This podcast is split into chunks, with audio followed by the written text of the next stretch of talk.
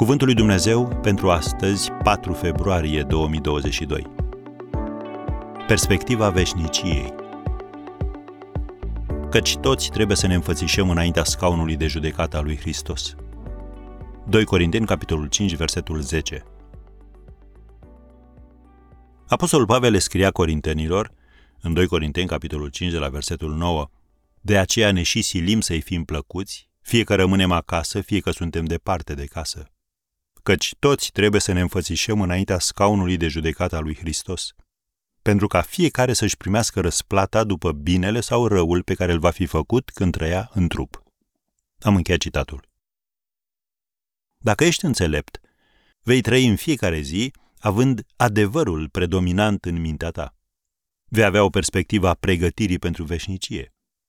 Gândește-te la acest lucru în felul următor. Tu nu te-ai trezit într-o dimineață spunând că te-ai hotărât să devii avocat, doctor sau contabil. Nu. Tu ai luat această hotărâre cu mulți ani înainte și apoi ai muncit în această direcție.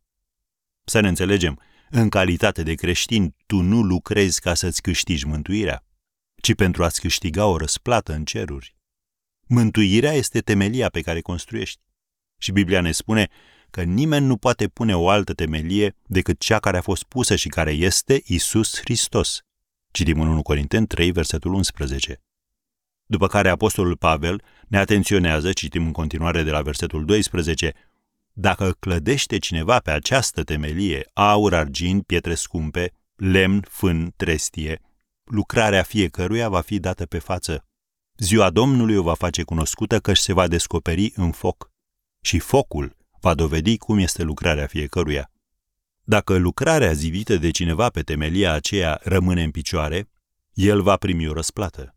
Dacă lucrarea lui va fi arsă, își va pierde răsplata. Cât despre el va fi mântuit, dar ca prin foc.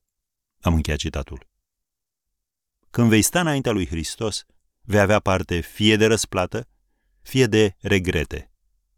Așadar, pregătește-te pentru veșnicie lucrând pentru răsplătirea care trece testul focului.